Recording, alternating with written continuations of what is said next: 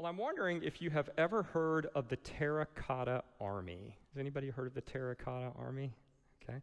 It's a collection of sculptures depicting the armies of the first emperor of China, Qin Shi Huang. He ruled at a time when various provinces were at war with one another. As a great military leader, he conquered province after province, creating the Qin dynasty for which China was probably named. Qin Shi Huang had an expansive vision for his country.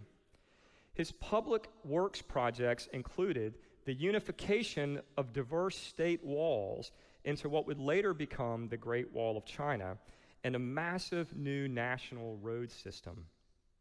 One of the emperor's greatest concerns was his own death. He undertook a futile search for an elixir of immortality which he, of course, did not find. And realizing that he could not avoid death, he used his wealth and his power to build a city sized mausoleum and a life sized terracotta army to guard it. And the purpose was to protect the emperor in his afterlife. By the time that Qin Shi Huang died in 210 BC, his mausoleum was surrounded by more than 8,000 soldiers, along with chariots and horses. And it is astounding to me how China's first emperor focused his vast resources on himself. He took everything that he had at his disposal and used it for himself, primarily to assuage his fear of the afterlife. 200 years, I mean, I'm sorry, 200 years later and 4,000 miles away, a Jewish rabbi named Jesus of Nazareth began to teach people about another kingdom, the kingdom of God. Qin Shi Huang, uh, like Qin Shi Huang, Jesus brought people together but not into a nation of physical boundaries or a dynasty based on birthright. Jesus welcomed people into a kingdom that would extend over every national boundary and unite people across time. Rather than teaching people to amass a fortune and to amass power in this life, as opposed to creating a false sense of security for the afterlife, Jesus taught his followers to be generous with love, forgiveness, and kindness. He taught them to be careful about the unusual gravity of money, wealth, and possessions, which would draw them away from the kingdom of God. He told a story about a man who had an unusually large harvest but rather than sharing with others, he built bigger barns so that he could keep it all for himself and live extravagantly. And Jesus finished the story in this way. And we'll have this on the screen. But God said to him, You fool, this very night your life is being demanded of you, and the things you have prepared whose will they be? So it is with those who store up treasures for themselves, but are not rich toward God. Now, this idea of being rich toward God is crucial. Both Qin Shi Huang and Jesus taught about the afterlife. One built the ultimate bigger barn, a palace mausoleum guarded by terracotta soldiers that he thought would protect him in eternity, but which were slowly covered by dirt and, fr- and fell apart. In contrast, Jesus told people this Do not store up for yourselves treasures on earth, where moth and rust consume, and where thieves break in and steal but store up for yourselves treasures in heaven, where neither moth nor rust consume, and where thieves do not break in and steal. For where your treasure is, there your heart will be also. And why did Jesus teach these things? because he wanted what was best for us, for you, and for me. He wasn't focused on securing himself. He was focused on helping us to discover the kind of life that God intends abundant life, brimming over with meaning, value, purpose, brimming over with freedom, peace, and joy. He wanted us to know that we could live in the kingdom of God starting right now.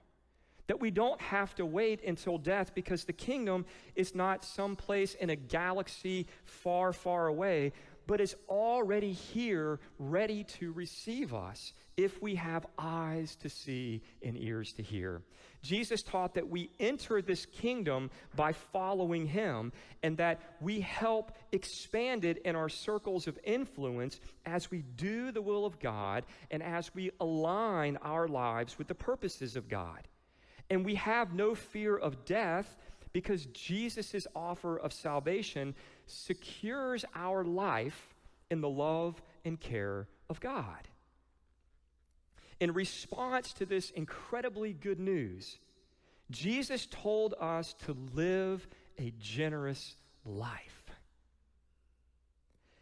And that living this way would result in two gifts.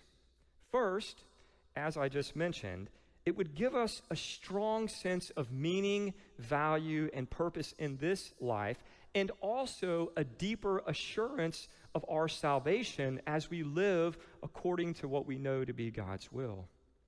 But second, it would empower us to be a blessing to others.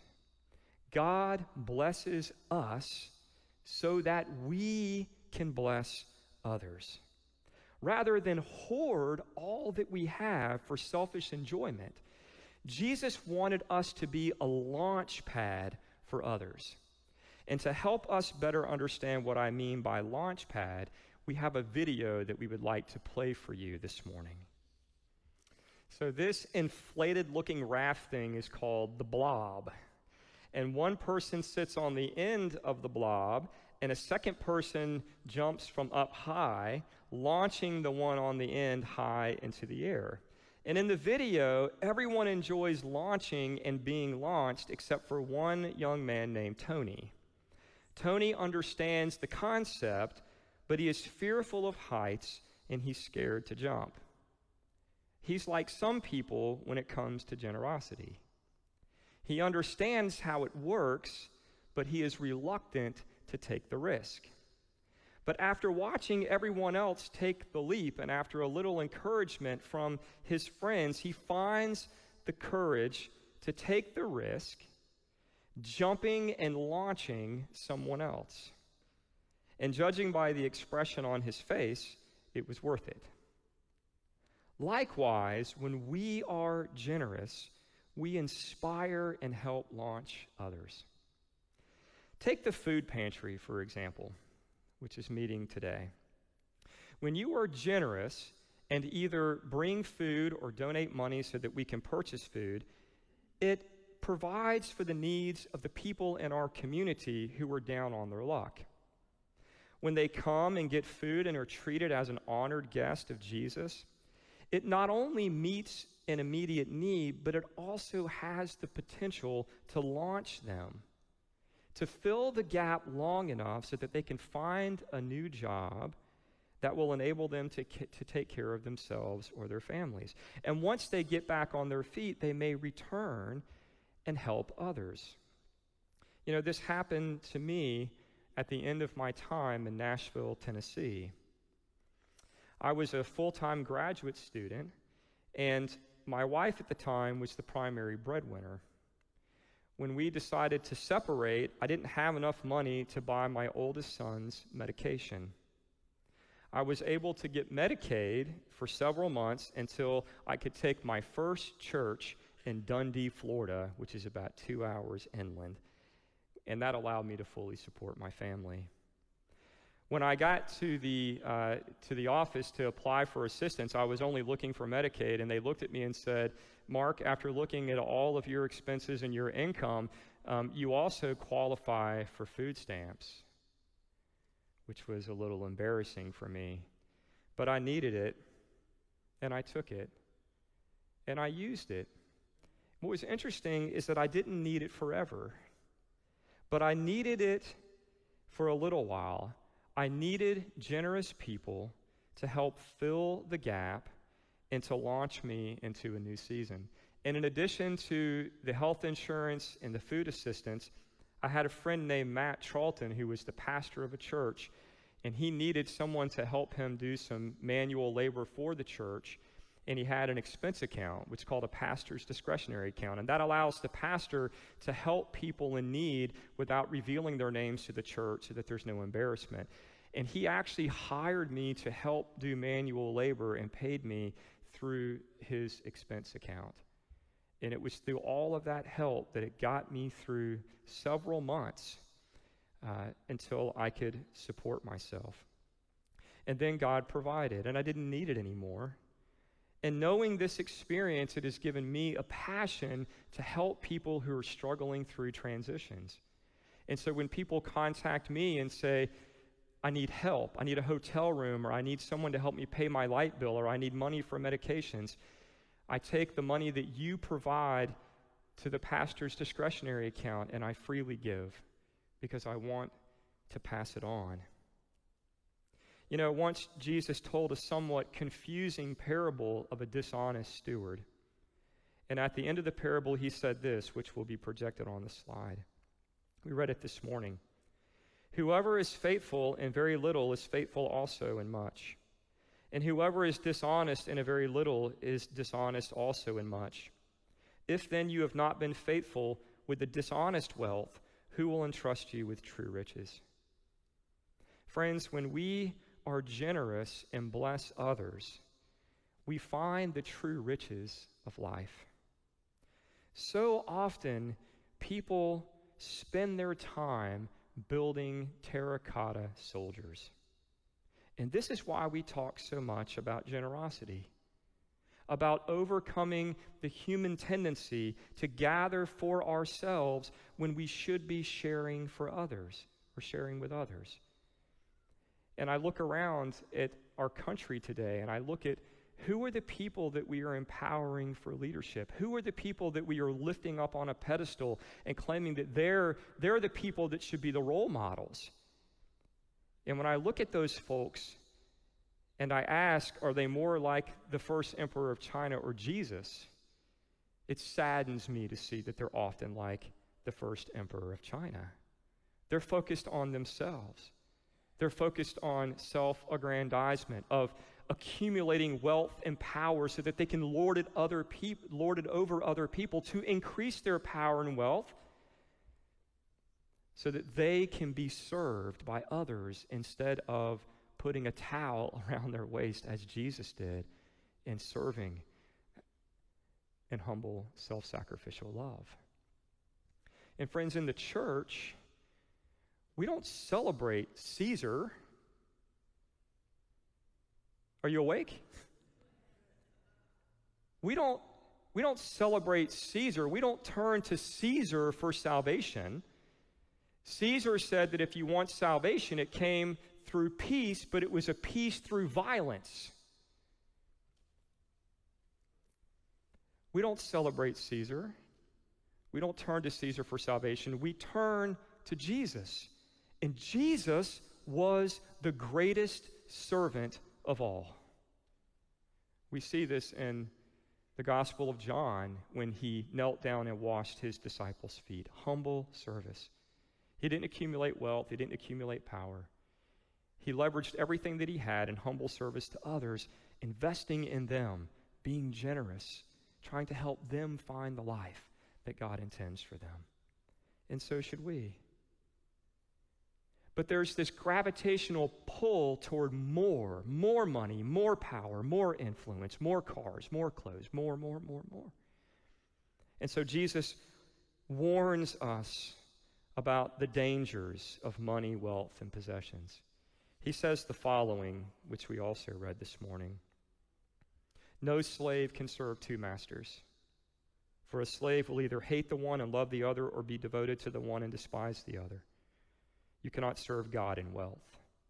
Because Jesus knew that the very things that we possess, if we are not careful, will come to possess us. And once they possess us, they will transform us into something that looks nothing like the values we hope to embody. And sin is cunning and baffling and powerful. And we can get to a point to when we don't even realize it. But there's good news. And the good news is that you don't have to be enslaved to your possessions. You can freely release them to bless others in a life of generosity. And it's not only Jesus, my friends, but almost all of the great religious teachers of the world, some of the greatest philosophers of the world, all of them say the same thing. If you want to be happy, if you want to have true joy, then it's not about accumulating for yourself. It is about gratitude and generosity. We are grateful for what we have, and in response to that gratitude, we give ourselves and our stuff away to help others.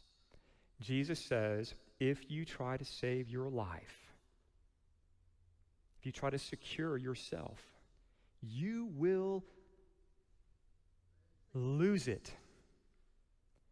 But, and there's the good news, right? But if you are willing to lay down your life, to lay down your rights, to lay down your agenda for Jesus and the sake of the gospel, then you will what? You will find it. The message hasn't changed. And this message is the last one in our four part series on generosity. And I really hope that you have had a lot of opportunities to pray and reflect about your own life, your own journey. And if you've been with us over the last four weeks, you'll know that I've been issuing a challenge every week. And my challenge today, the final challenge, is called the Generosity Challenge. Now, we have a lot of first time guests here today. And if you are a guest of ours this morning, this challenge is not for you. Okay? I would rather uh, encourage you to use this time to be reflecting and praying about how you might be more generous in your everyday life. So, the challenge this morning is for the members of our church. So, again, if you're a guest, this is the only time that I will give you permission to tune me out and to turn to quiet prayer and reflection because we're going to do some in house business here for a second. Members of our church, if we have your address, then you received a letter from me several days ago along with an estimated giving card. And I'm going to ask the ushers too. I think Jossie and Tim, if you guys could grab some of those extra cards back there, we're going to hand them out to folks that don't have them or forgot to bring them.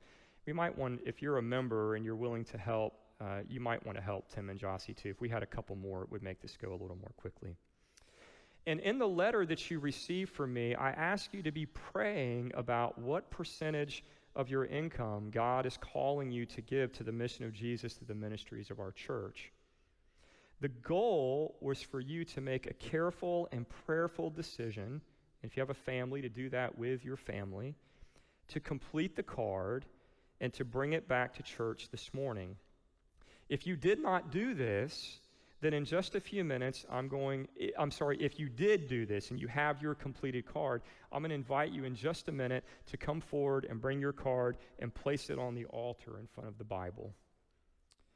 Um, if you did not get a card in the mail or you forgot to bring it and you would like to get one, uh, then I want to invite you at this time just to slip up your hands, and the ushers have cards available. So we have someone over here there's anyone that didn't receive one, just slip up your hand and we'll get you one. Now, if you've already been praying about this and you know what God is calling you to give, then you can take the blank card, go ahead and fill it out now, and bring it up to the altar uh, with some of the others. Um, but if you have not looked at your budget and you've not prayed about this, we don't want you to make a hasty decision. We want you to take time this week to, um, to prayerfully discern what God is calling you to give. And again, this is not about the number, this is about what God is calling you to give. And uh, so we want to invite you to spend a little time in prayer as people bring their cards forward this morning. Uh, be in prayer throughout the week, be in conversation with your family. Make your decision, fill out the card, and bring it back uh, next Sunday. Or you can also mail it to the church. So, as we bring our estimated giving cards to the front, I also want to invite you to bring any tithe or offering that you have. If you haven't already put it in the giving boxes and you would like to put that up front as well, then you can do that. Um, but I'd like us to continue to offer God our worship this morning um, by our commitment to living a generous life. So, if you have your cards, we invite you to come at this time.